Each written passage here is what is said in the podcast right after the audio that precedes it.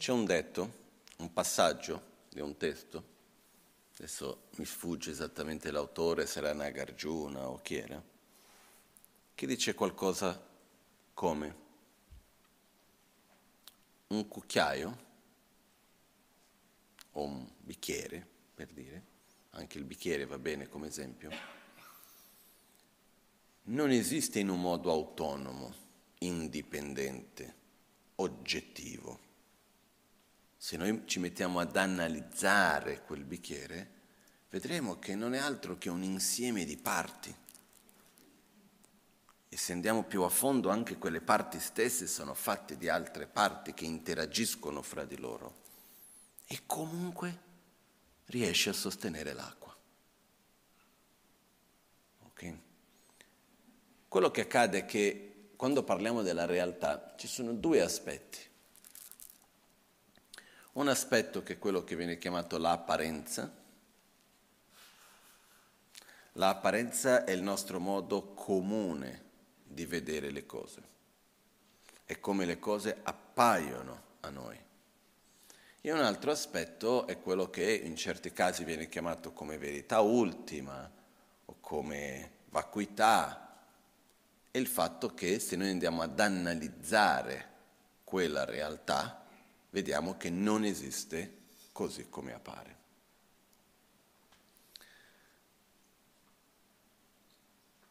E, possiamo, e, questo è vero da un punto di vista filosofico, questo è vero da un punto di vista scientifico, no?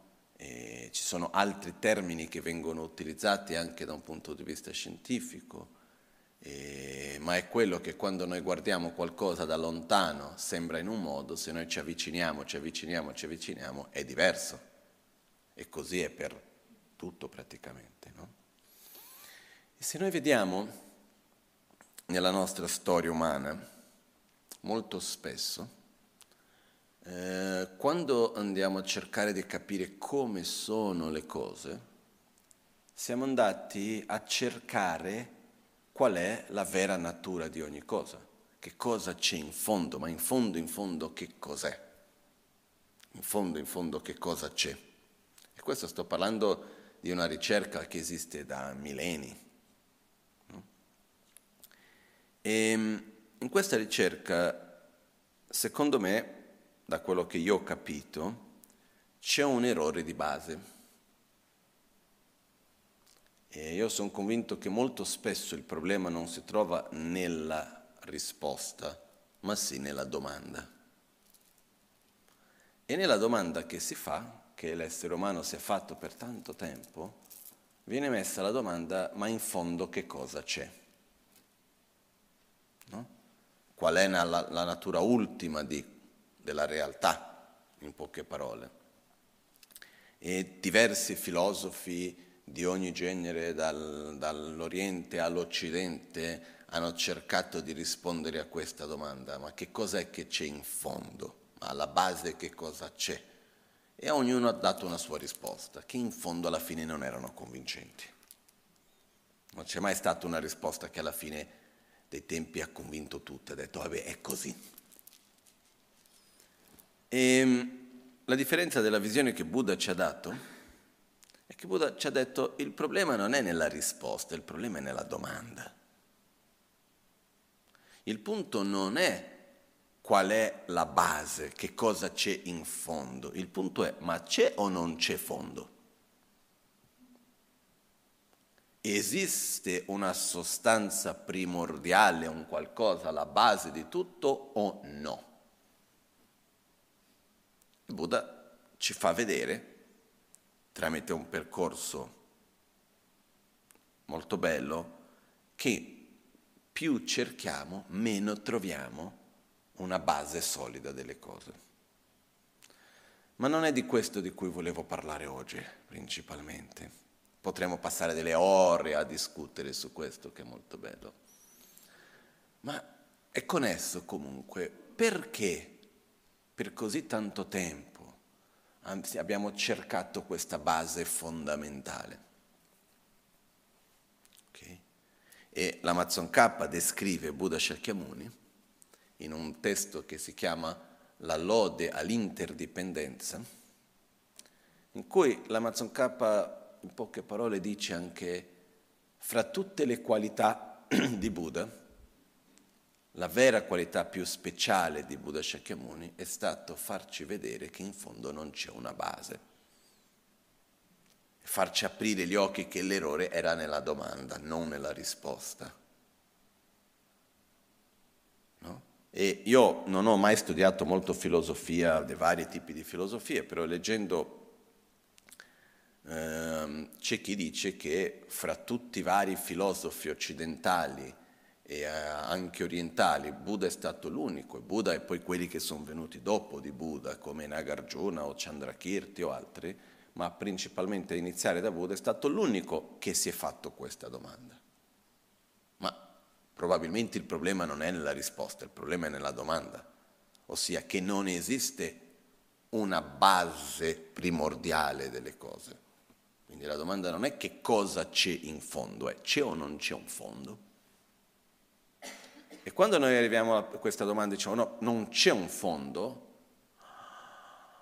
come se ci manca l'aria. Perché quindi la realtà non esiste.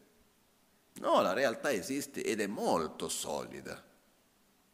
Quello che appare è reale, però è reale all'interno di una complessa interdipendenza, dove ogni cosa esiste unicamente in dipendenza l'una dall'altra.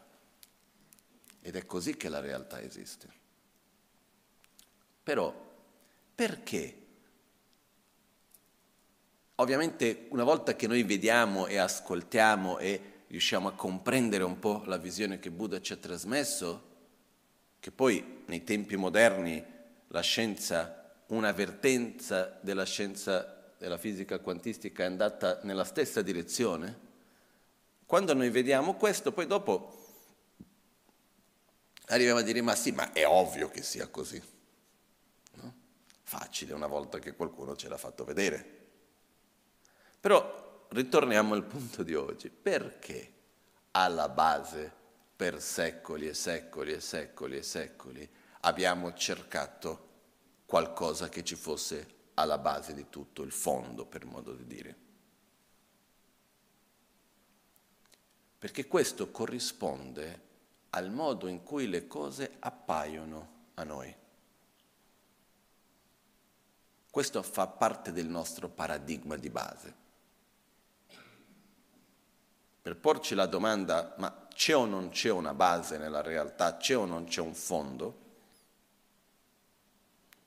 noi dobbiamo andare oltre il nostro proprio paradigma e quello è molto difficile.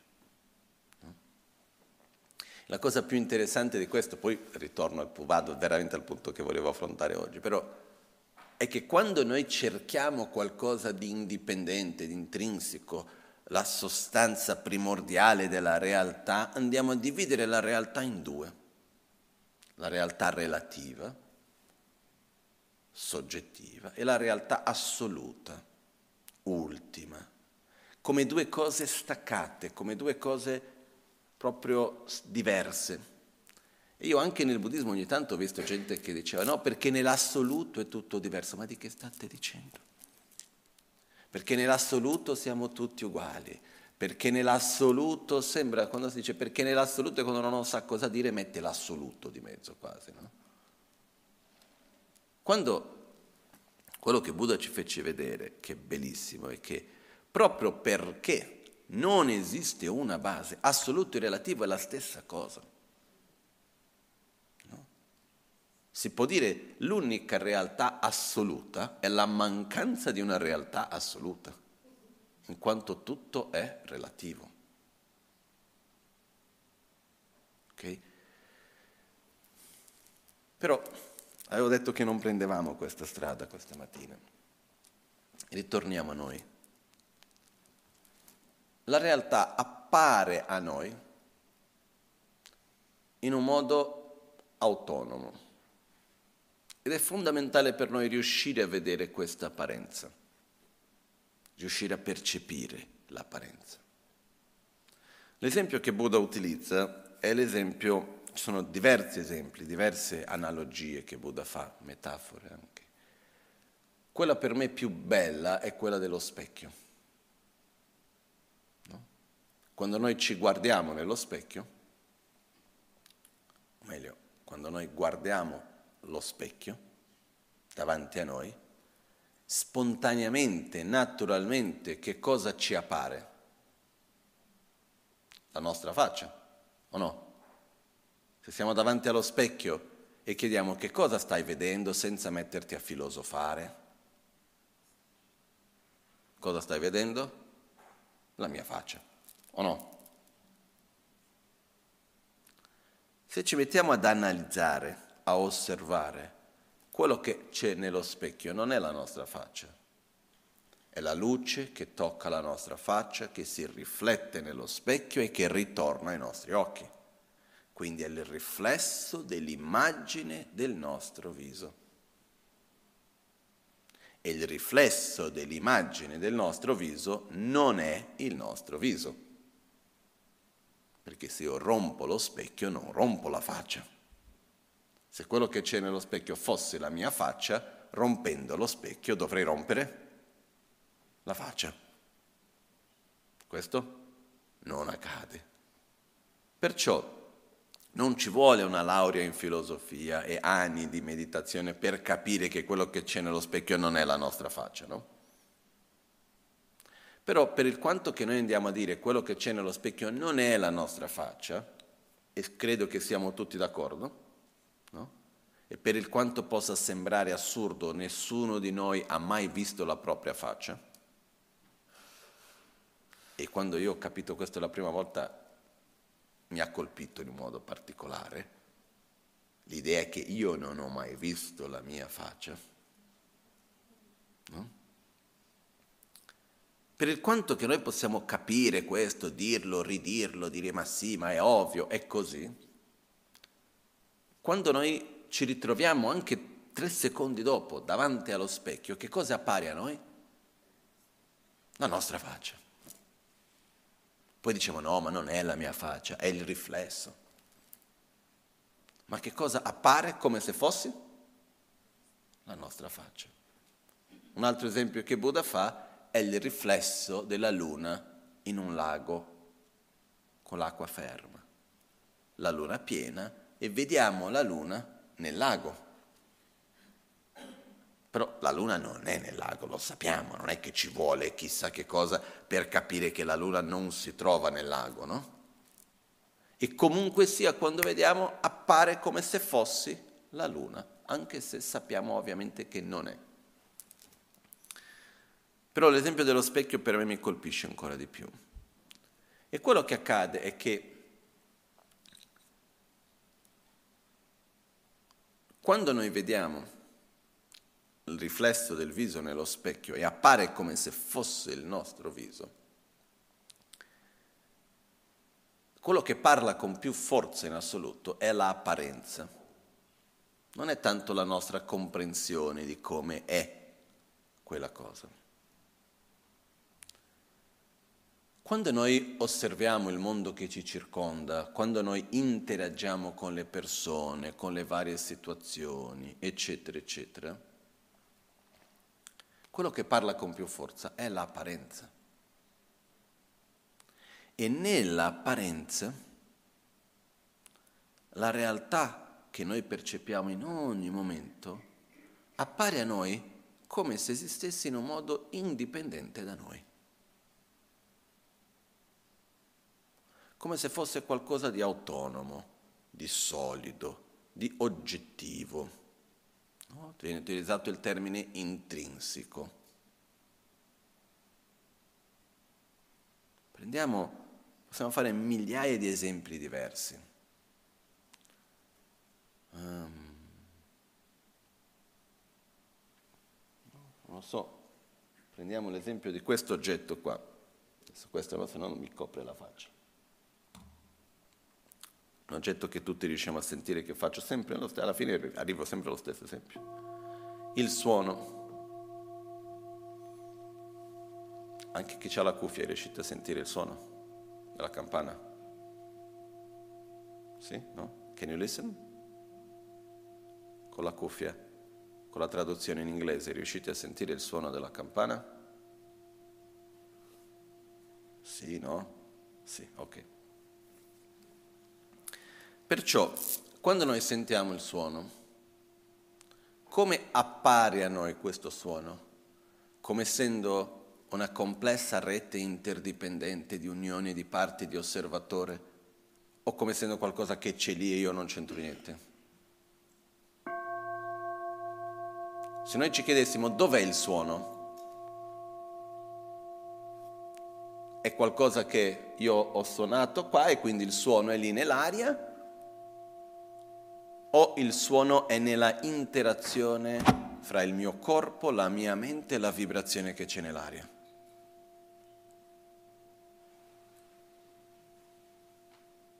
Ok? Qui e lì. Prendiamo due sedie, mettiamo una sedia davanti all'altra, ci sediamo su una sedia. La sedia in cui siamo seduti viene denominata questa sedia e la sedia che ci abbiamo davanti diventa quella sedia. Ci alziamo da questa sedia, ci sediamo in quella sedia. Quella sedia è diventata questa sedia e questa sedia è diventata quella sedia. Questo e quello non esistono uno indipendentemente dall'altro. Ok? Nello stesso modo ogni cosa avviene così. Però quello che accade è che noi non siamo consapevoli di questo. Per esempio il suono, la descrizione che viene data è che quando c'è il suono che noi percepiamo, in realtà quello che accade se noi analizziamo è che c'è una vibrazione nell'aria, okay? che in se stessa se entriamo proprio nei, a vederla ancora da più vicino è ancora più difficile da comprendere, però lasciamo che è una vibrazione nell'aria che viene a toccare il nostro udito, potere sensoriale, fisico, questo a sua volta viene percepito dal nostro cervello, una parte della nostra mente che viene chiamata coscienza uditiva nella tradizione buddista, percepisce il potere uditivo dell'udito. Okay? E a questo punto la nostra mente sente il suono, al quale parte, un'altra parte della nostra mente subito dopo attribuisce un significato, discernimento. E noi diciamo suono di campana, che bello, che brutto, dipende per ognuno di noi. Quello che accade è che quando io sento il suono, io sento il suono tramite il mio potere sensoriale, dipende dalla posizione in cui io mi trovo, il suono, la vibrazione che arriva a me, che è diversa di quella che arriva a ognuno di voi, perché siamo in posizioni diverse ma non solo, il potere sensoriale è diverso. La coscienza sensoriale è diversa. E innanzitutto il valore attribuito è diverso, le emozioni che sorgono sono diverse. Perciò se noi analizziamo un po' e noi ci chiediamo il suono che io sento e il suono che ognuno di voi sente, esiste indipendentemente da noi stessi o no?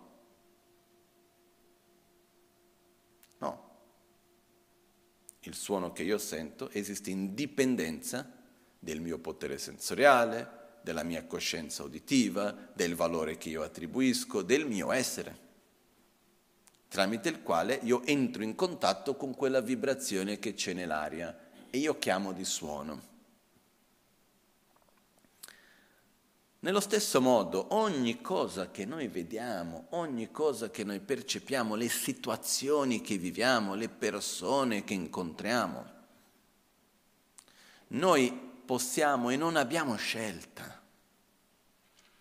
Noi viviamo, percepiamo, questa realtà appare a noi tramite la nostra propria realtà. Ossia, noi siamo incapaci di vedere e percepire qualunque cosa indipendentemente da noi stessi. E non è una questione di come io vado a interpretare la realtà, no.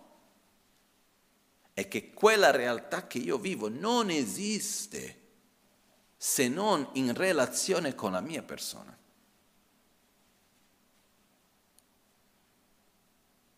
Così come il qui e lì non esiste uno indipendentemente dall'altro.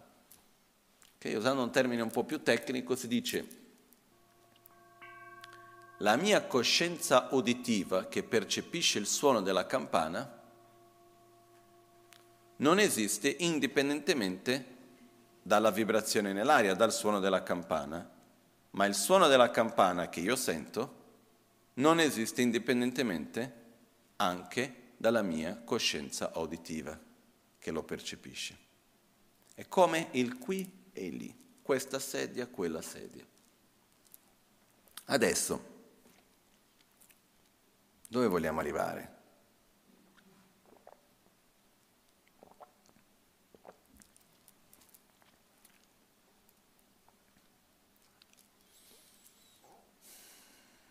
Nella nostra percezione quotidiana, ordinaria, noi siamo consapevoli di questa complessa interdipendenza nella quale noi viviamo e del potere dell'osservatore o no? No. Magari concettualmente ci piace la filosofia buddista, gli insegnamenti, cerchiamo di ricordarci della vacuità e quindi da qualche parte c'è un'idea che ogni tanto cerchiamo di ricordare ma la realtà come ci appare? Come essendo interdipendente o come essendo qualcosa di oggettivo? Appare come se fosse oggettivo. Ed è a causa di questa apparenza oggettiva che fa parte del nostro paradigma, poi in fondo, che per secoli e secoli le persone hanno cercato di capire che cosa in realtà c'è in fondo, perché questa è la realtà nella quale viviamo, tutto appare in quel modo, quindi ci deve essere qualcosa. Che Buddha poi ci ha fatto capire che non è così. Però il punto che voglio arrivare è ancora un altro, ed è, noi soffriamo, entriamo in conflitto, sviluppiamo attaccamento, avversione, tristezza, paura, rancore. Io immagino che ognuno di noi, se non nel momento immediato adesso, basta tornare indietro un giorno, due giorni, non è che ci bisogna di vedere tanto. Abbiamo avuto delle emozioni non belle o no? Ci è capitato di soffrire. Ci è capitato di sentire qualcosa di avversione o di tristezza o di qualunque altro stato interiore non piacevole. E quando noi sentiamo questo, a che cosa andiamo ad attribuire? A qualcosa. Andiamo ad attribuire a qualcuno che ha detto, a qualcun altro che ha fatto, a una situazione che è così, a un'altra situazione che è cos'ha, eccetera, eccetera. Ok? E non a una interdipendenza che esiste. In questa interdipendenza c'è un fattore che a me mi ha colpito molto la prima volta che l'ho, credo di aver capito. Era un filosofo occidentale che stava parlando in un video che ho visto, era una discussione fra due pensatori e uno di loro descrisse che quello che noi cerchiamo molto spesso è di trovare coerenza. Coerenza con i nostri sentimenti. In quel caso lui parlava dei politici, eccetera, e diceva quello che la gente vuole non è la verità, quello che la gente vuole è qualcosa che sia coerente con i loro sentimenti. Però quello che noi facciamo costantemente è il seguente. Sento una sensazione di disagio, di tristezza, di malessere. Quando noi sentiamo una sensazione di malessere, di sofferenza interna, o addirittura anche il contrario, eh? quando sentiamo gioia, benessere, pace, cosa facciamo? Rimaniamo a semplicemente sentire quello o cerchiamo intorno a noi la ragione del perché sto sentendo quello? Di solito cerchiamo. È, è, è raro che uno sente una gioia e rimane nella gioia e basta. O che sente una tristezza e lascia sentire, passare quella tristezza senza cercare di capire il perché. No? Però di solito quando noi abbiamo una sensazione noi cerchiamo di capire come mai. E la cosa interessante è che quando noi troviamo qualcosa che ci convince, sentiamo una sorta di sollievo. È come se dei pezzi di un puzzle si mettessero insieme, anche se non c'entra niente. È un po' quel discorso di se c'è stato un crimine, una violenza e troviamo qualcuno che possiamo chiamare di colpevole e riusciamo a punire quel, quella persona che noi riteniamo colpevole, ah, ho avuto giustizia, è tutto a posto. Non è vero. Però nella nostra mente, ok, ho trovato una ragione esterna, ho trovato un qualcosa su cui imputare, quindi è come se le cose trovassero una coerenza fra quello che sento e quello che c'è. E noi lo facciamo questo continuamente, di cercare cose fuori per trovare una coerenza con quello che sentiamo dentro. In questo gioco costante noi ci sembra poi alla fine che in realtà quello che io sto sentendo è un risultato di quello che c'è fuori. Però se noi osserviamo molto molto spesso, il nostro modo di percepire è diverso. Io prima sento una sensazione interna e dopo chiedomi come mai. E cerco qualcosa che lo giustifica. E la cosa interessante è che quando io trovo qualcosa che secondo me giustifica, io mi aggrappo a quello come essendo la ragione e anche quando quella sensazione è passata c'è ancora quella cosa lì e la devo cambiare, non devo permettere che sia così e quindi vado a sviluppare avversioni a certi casi, attrazioni ad altri e dentro in quella dinamica. E quello che accade è che noi percepiamo ogni cosa, viviamo ogni situazione inevitabilmente tramite tutti i filtri che ci siamo creati durante questa e altre vite. I filtri sono tanti. Okay? Ci sono le esperienze che abbiamo vissuto, le informazioni che abbiamo ricevuto, c'è il nostro proprio corpo, c'è la nostra parte genetica, ci sono le impronte che noi portiamo da una vita a un'altra, sono tantissime caratteristiche, no? sono principalmente, io riconosco cinque, si possono riassumere in cinque, sono le caratteristiche cosiddette genetiche, ci sono le caratteristiche delle predisposizioni che portiamo da una vita a un'altra, ci sono tutte le informazioni che abbiamo ricevuto, quindi il contesto socio-culturale e tutte le informazioni che abbiamo ricevuto fino a quelle che ci hanno parlato o abbiamo letto all'ultimo momento.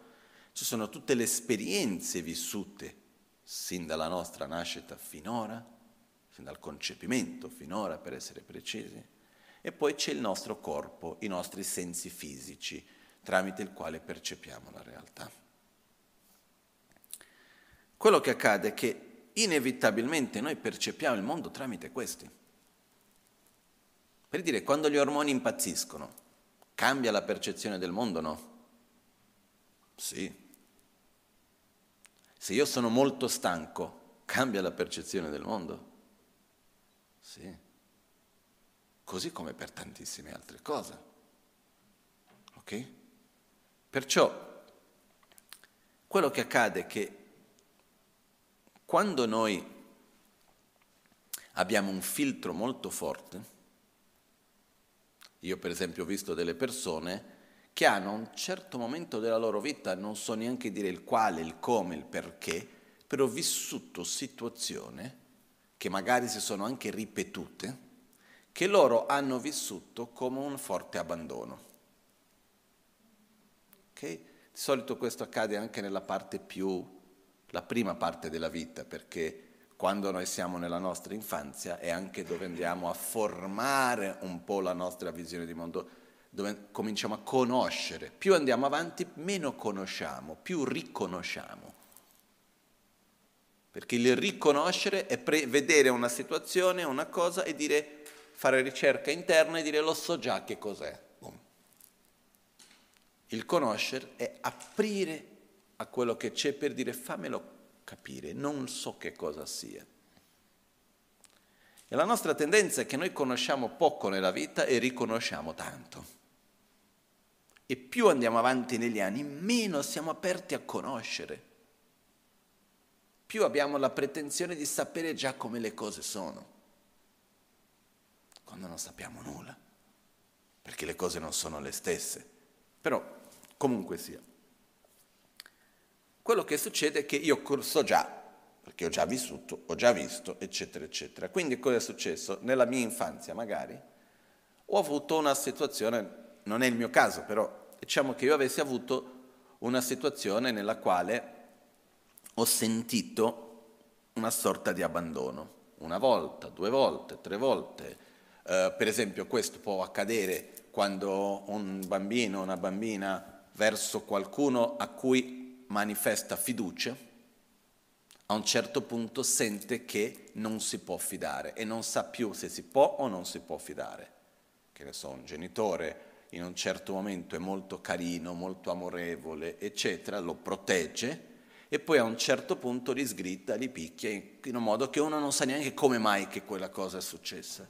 E quindi c'è questa doppia cosa. Questo può per esempio creare una sensazione di sfiducia o di abbandono anche. Quello che succede è che quando questo si forma, per esempio nella prima infanzia, ma anche dopo può succedere, eh? non è che solo nella prima infanzia, va a creare un filtro in quella persona. Un filtro di essere io sono abbandonato, io non mi posso fidare. E man mano che passano gli anni, quel filtro rimane finché non viene cambiato. Si può pulire il filtro, si può togliere. Eh? Eh, c'è gente che passa una vita intera dal, dal psicologo a cercare di pulire certi filtri, a toglierli in un modo o in un altro, chissà come, di qua di là. Però il punto che voglio toccare è che noi percepiamo il mondo tramite quei filtri. E la cosa più strana è che noi cerchiamo di creare situazioni per giustificare, tra virgolette, per trovare coerenza con quello che sentiamo. Perché se io mi sento abbandonato è perché qualcuno mi sta abbandonando.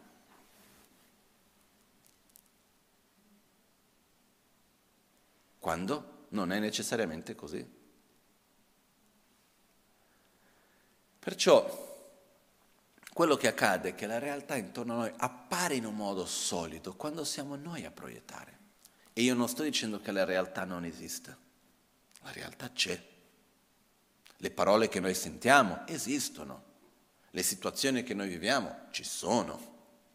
Però il modo come noi viviamo queste situazioni, il modo come noi sentiamo quei suoni, attribuiamo i significati, dipende da tutti i filtri che noi abbiamo dentro di noi e sono una quantità enorme.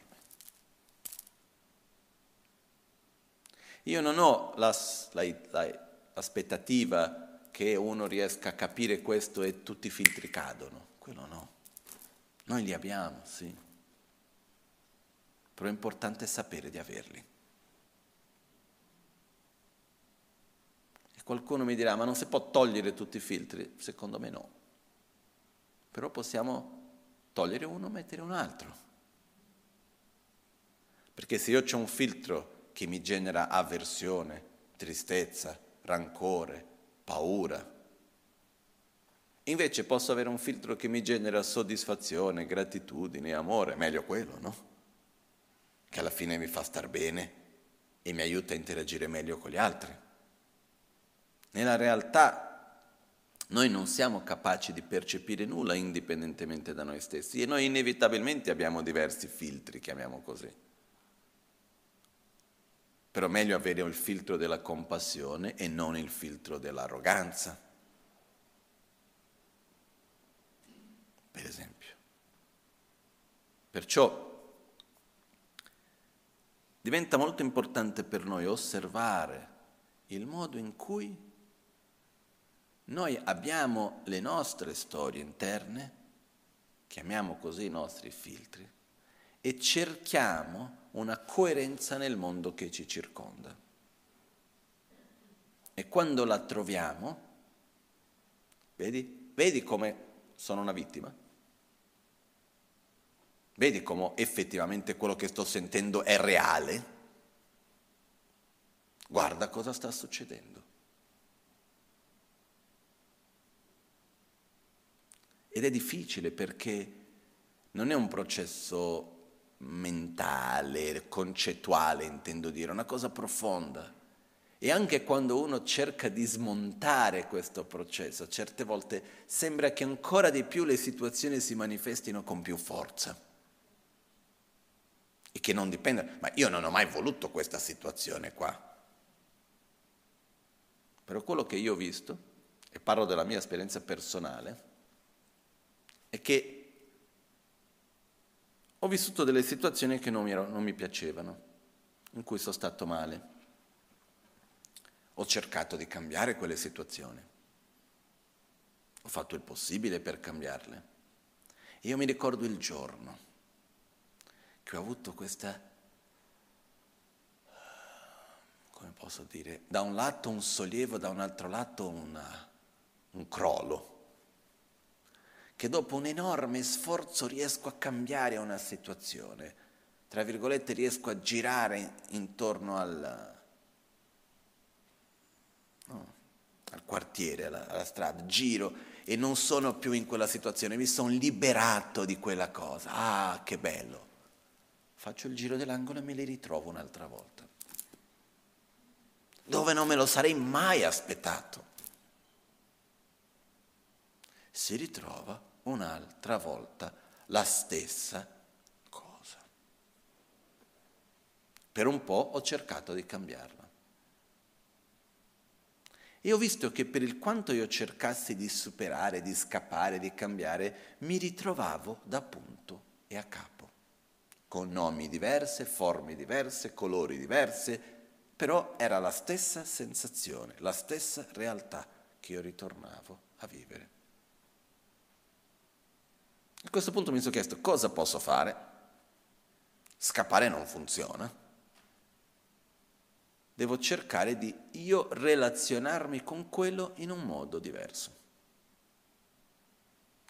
Perché quando io comincio a relazionarmi in un modo diverso, cercare il modo di relazionarmi che sia armonioso, che non sia conflittuoso, dove io riesca a star bene anche davanti a quella situazione che non mi piace. E quello che io mi sono accorto è che quando noi riusciamo a star bene dinanzi a quello che a principio non ci piace, a quel punto sì lo possiamo cambiare e non ritorna. Finché io non ho ancora quei filtri, c'è ancora qualcosa lì che non va, le situazioni si ripetono, non perché il mondo vuole farmi capire, perché c'è questa idea, eh? Qualcuno mi vuole far capire, c'è una lezione che devo imparare, qualcuno mi vuole far capire quella lezione e quindi mi mandano le stesse situazioni che si ripetono. No, dal mio punto di vista nessuno ci manda nulla. Perché se qualcuno ci mandasse quello sarebbe anche un po' sarcastico in qualche modo di eccoci qua, vediamo, vedi, non ha capito, ripeti un'altra volta, no? Invece semplicemente se io ho gli occhiali azzurri, io continuerò a vedere la neve azzurra. Se io metto gli occhiali rosa, continuerò a vedere la realtà rosa. Perciò io devo cambiare gli occhiali, devo togliere i filtri, devo... perché se no continuerò a vedere la realtà tramite quello. Inevitabilmente noi continueremo a vedere la realtà tramite i nostri filtri, però dobbiamo, diciamo, trasformare i nostri filtri affinché siano dei filtri che ci fanno star bene. che ci aiutano a relazionare in un modo coerente, piacevole, armonioso con la realtà. Perché se il nostro stato interno dovesse dipendere effettivamente dal mondo che ci circonda, come mai un Buddha potrebbe non soffrire? Questo vuol dire che non sarebbe possibile non soffrire. Si spiega che un Buddha è un essere che trascende la sofferenza, che riesce a vivere senza sofferenza, non perché il mondo intorno a lui è perfetto, ma perché lui sa relazionarsi con ogni cosa in un modo, chiamiamo così, perfetto. E nel nostro percorso è importante per noi, uno alla volta, senza fretta, non c'è fretta di arrivare, tanto c'è tempo, vedere quali sono i vari filtri che abbiamo, quelli che in questo momento sono più forti, e vedere come noi alla fine vediamo la realtà tramite quello. E noi ci vittimizziamo quando siamo noi i creatori della nostra realtà. È un po' come se noi stessimo vedendo un film e diciamo che brutto film quando siamo noi i regista. L'abbiamo fatto noi. Perciò, dov'è la soluzione? È capire che noi viviamo in una realtà interdipendente, quindi il suono che io sento non è fatto solamente di vibrazione nell'aria, ma è fatto del mio potere sensoriale, è fatto della mia coscienza uditiva, è fatto dal valore che io attribuisco, è fatto in gran parte dall'osservatore, quello che io percepisco, non solo dall'osservatore, è un insieme, è un'interazione che avviene. Io non posso, parlo per me e immagino di poter parlare per tutti. Ma io per me sono sicuro che io non ho i mezzi per cambiare il mondo che mi circonda, oltre che interagire con quel mondo. Questo non, non, non posso fare il mondo perfetto, ho per, perso quella speranza da tantissimi anni. No, io stranamente ho perso quella speranza il momento in cui ho capito e ho perso la speranza di poter fare il mondo perfetto è stata la prima volta che sono venuto dal Bagnano. Era nel 99, se mi ricordo bene. Ero in macchina, chi guidava la macchina era Francesco e con Gabriella, comunque sia. E Francesco mi disse, no, ah, mi ricordo, c'entra niente, però lui disse, ah, facciamo, mi prendono dal, dall'aeroporto, dove era, mi portano e dicono, no, facciamo la strada del lungolago, anche se era di notte pioveva tantissimo. Ho detto anche se piove, così è carino per farti vedere il lago, facciamo la strada del lungolago. E mentre passavamo nel lungolago mi è venuto un pensiero, ma più come una cosa, un'intuizione, qualcosa di molto forte anche, che è stato problemi esistono ed esisteranno sempre.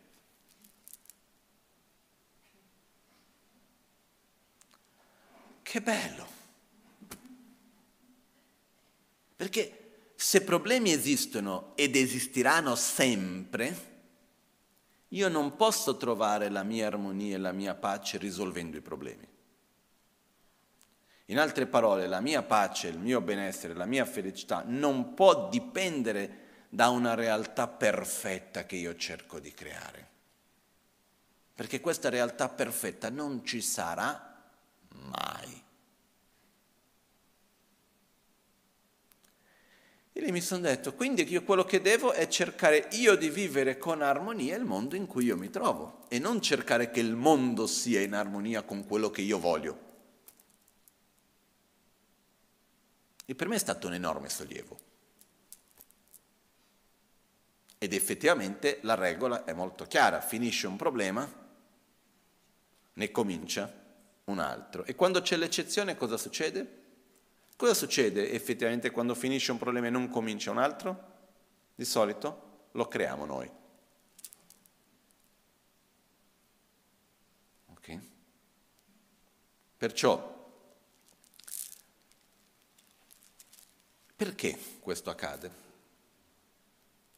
Prendiamo un esempio di una persona che è molto stressata, va a fare le vacanze di solito si stressa anche nelle vacanze o no?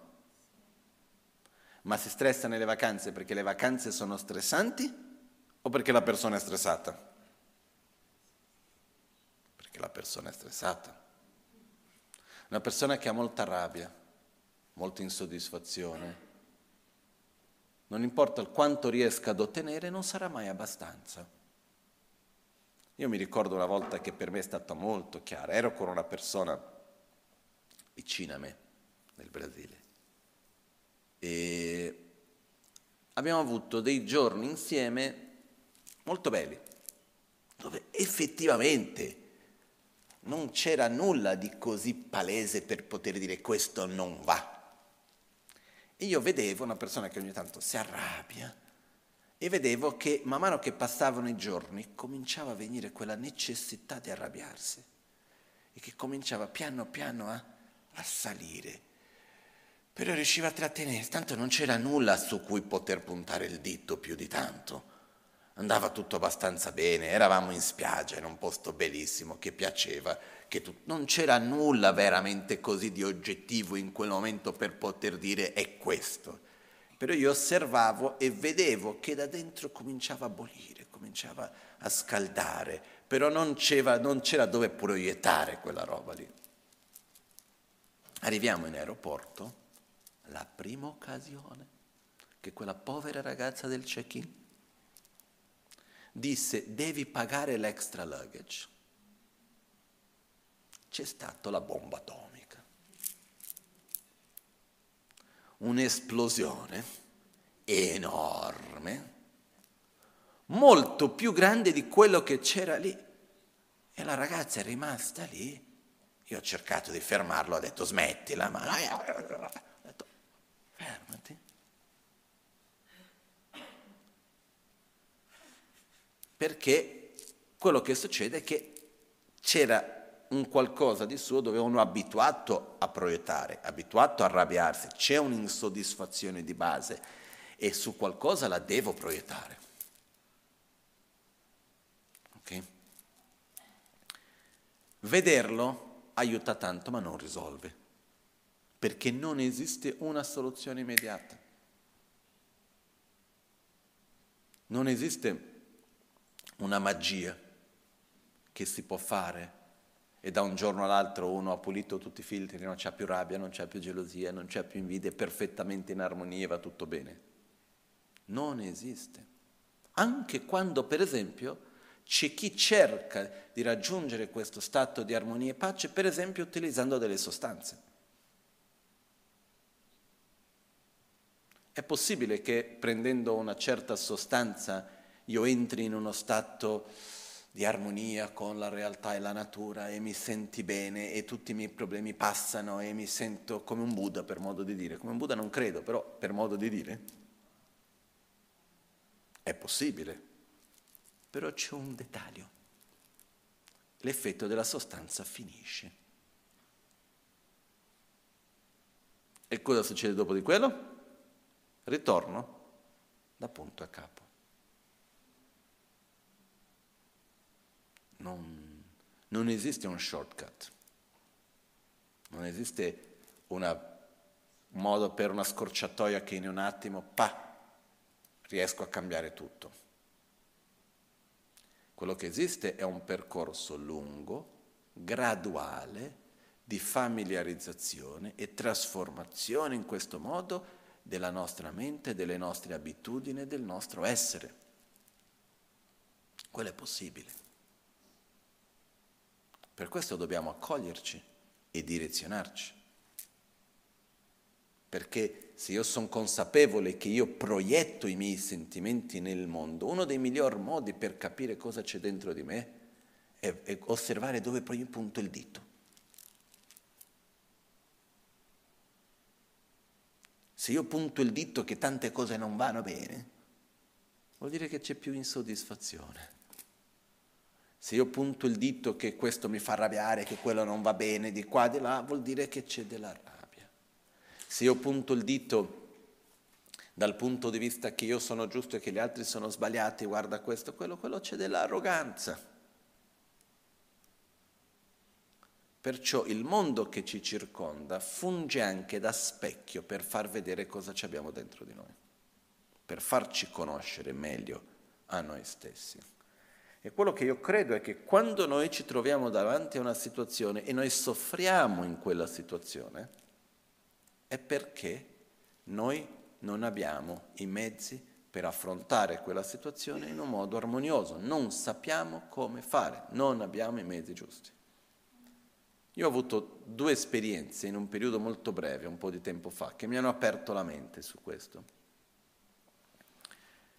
Nella prima esperienza è stata una situazione, diciamo, in generale molto pesante e brutta, qualcosa che nel modo comune di vedere le cose diremo wow, questa cosa è difficile. Però io l'ho vissuta in armonia, non mi ha pesato, non mi è stato niente di che. Se dovessi chiedere vuoi ripetere, preferirei di no. Ma non, non è che è successo niente di che, sono stato bene, non ho perso il mio equilibrio, sono stato bene. Ok? Poi poco tempo dopo è successa una situazione a principio banale dove sono stato male. E mi sono messo a osservare perché. E quello che ho trovato, che io ho immaginato nel seguente modo, la situazione in cui io mi trovo è come se suona. Quel suono viene dentro di me e risuona. Vedi se trova un qualcosa su cui risuonare. Quando la situazione tocca dentro di me qualcosa che non è risolto, qualche ferita che ho dentro di me del passato, qualcosa di, della mia insoddisfazione o la mia paura, o va a toccare un dolore, un qualcosa che c'è del passato dentro di me, io vivo quel momento tramite quella cosa lì. Quindi lo vivo male. Quando c'è una situazione per quanto possa sembrare ed sia una situazione, diciamo, a principio difficile, ma se tocca dentro di me, suona dentro di me, non trova nulla su cui risuonare, non trova nulla che far svegliare, non c'è nessun, non va a toccare nessuna ferita, nulla di malinteso, non, non, a quel punto uno vive con armonia quella situazione. Non so se è chiaro questo. Ok?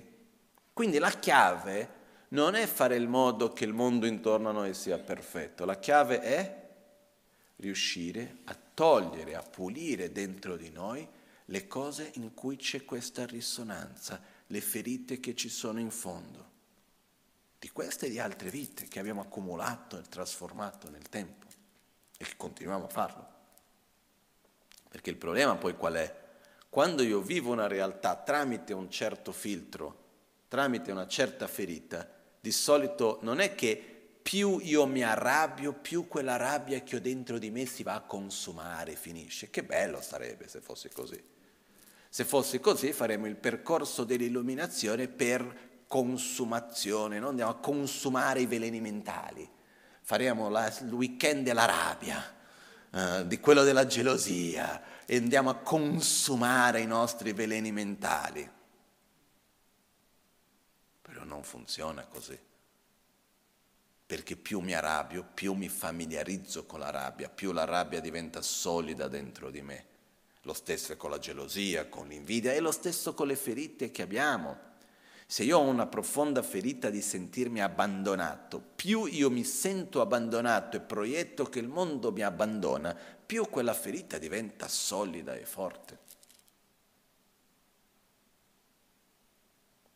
Perciò c'è da capire che è il passato, che è una ferita che c'è dentro di noi, che non è la realtà del momento presente, non è una cosa di solida. Quella situazione che io sto vivendo accade o no? Sì. È reale, è reale. Però è reale all'interno di un'interdipendenza, non è che quello che sto sentendo è un'illusione. Sì, io sento di essere abbandonato, quella persona ha detto e ha fatto quello, Però questo non esiste indipendentemente dal filtro tramite il quale io lo percepisco. Non vuol dire che la realtà che percepisco sia falsa, ma non esiste indipendentemente dal filtro tramite il quale io la percepisco. Perciò io non posso cambiare il mondo che mi circonda, però posso cambiare il modo in cui io interagisco e mi relaziono con quel mondo. Problemi ci sono e ci saranno sempre, però io posso arrivare a un punto nel quale i problemi per me non sono più un problema. Che questo è l'obiettivo lontano, ma possibile. Io vi invito a cercare di vedere nel vostro piccolo, nel nostro piccolo di vedere. Ognuno nel, nostro, nel proprio piccolo, piccolo intendo dire nelle relazioni quotidiane, nelle piccole cose. Dov'è che, che cosa riflette dentro di me? In che modo che quella situazione è uno specchio? Io lo so che non è facile sentirsi dire che quella persona che ti tratta male, che ha fatto di qua e di là, che tu vorresti vedere, non vedere più che altro, è uno specchio ma io non sono mica così male, non sono così cattivo, mica di qua, di là, non è questo. È uno specchio, non che la persona è lo specchio di te, quindi fa vedere che tu sei cattivo, non è quello. È uno specchio nel senso che se io soffro è perché quella situazione fa riflettere qualcosa dentro di me che non mi permette di vivere quella situazione in armonia. Perché un Buddha, anche dinanzi alla peggior situazione, la vive in armonia, perché non perde l'amore e non perde una armonia con la realtà, in quanto accetta, comprende l'interdipendenza in cui vive. Ok? Perciò La realtà non è una realtà solida, indipendente, è una realtà interdipendente e come noi la percepiamo, la parte di questa interdipendenza su cui possiamo veramente fare qualcosa è nell'osservatore, è in noi. Lì è dove più possiamo fare qualcosa. No? Shantideva nel Bodhisattva Charyavatara descrive non è possibile No, lui fa la domanda, è possibile o non è possibile coprire l'intera superficie della terra di cuoio affinché uno possa camminare confortevolmente? È o non è possibile? Diciamo di no. Lo diventa possibile quando mi faccio delle scarpe comode. Perché quando io copro i miei propri piedi, ovunque vado, sui piedi protetti. Noi non possiamo fare in modo che il mondo sia perfetto, che tutto sia come vogliamo, che ogni cosa avvenga nei tempi, nei modi come noi riteniamo che debbano essere, eccetera, eccetera, eccetera. Non avverrà mai. Però noi possiamo raggiungere un nostro stato di equilibrio che ci permette di vivere ogni cosa, ogni situazione con armonia. E questo è l'obiettivo che noi abbiamo. E ricordo, questo obiettivo non si raggiunge da un giorno all'altro, è un processo graduale, è un pezzettino di filtro che si pulisce alla volta. È, un, è una cosa che si va facendo un giorno dopo l'altro. E qualcuno mi direbbe, Lama, però è faticoso. E ditemi voi se la vita non è faticosa. L'infanzia difficile? Secondo me sì. È bellissima su tanti aspetti, però è anche faticosa. L'adolescenza? Faticosa? Sì. Dopo di essere adolescente, quando uno sta diventando adulto e quindi deve trovare un lavoro, capire cosa vuole fare, cominciare famiglia sì, famiglia no, però mi sono innamorato ma mi voglio sposare o no, che ne so io, figli sì, figli no, voglio figli, non ce l'ho, non voglio figli, ce l'ho. tutto quello che viene insieme, facile o difficile? È difficile, è faticoso. E dopo, una volta che uno ha trovato una sorta di stabilità, vivere quella vita di tutti i giorni. E dover pagare i conti e lavorare e farsi l'illusione della felicità facendo le cosiddette vacanze, nulla contro le vacanze, però abbiamo un po' quell'attitudine in cui soffro tutto l'anno e vivo con piacere per quelle due settimane. Ok? È difficile o no? È faticoso o no la vita d'adulto? Sì. E da anziano? È faticoso o no? Sì. Perciò dalla nascita alla morte si fatica. E faticare non è il problema, il problema è per che cosa. Quindi quando uno mi dice, ah, ma però guarda che guardare dentro di me, affrontare le mie, som- le mie ombre, cercare in qualche modo di pulire questi filtri, familiarizzarmi con un'attitudine virtuosa, positiva, è faticoso? Sì, però meglio faticare per qualcosa che porta dei buoni risultati, perché tanto si fatica comunque con gioia. Eh? Ok? Perciò non c'è la scusa, ah, ma è faticoso. Perché un maestro una volta disse, una delle prove che stai praticando bene il Dharma è se senti dentro di te qualcosa che si muove, c'è una certa fatica e ti trovi davanti alle tue ombre. Questo è uno dei segni di questo anche. Nel senso, se sei, zo- se sei, costantemente nella zona di conforto vuol dire che non stai facendo, c'è qualcosa che non va. Quindi è importante guardarci negli occhi, guardarci nello specchio, vedere che cosa c'è dentro di noi e familiarizzarci con l'opposto, familiarizzarci con non nutrire quei condizionamenti che ci fanno soffrire, in poche parole. Ok? Potremmo passare la, tutta la giornata, andare avanti a parlare di questo, però concludiamo qui per oggi. Okay?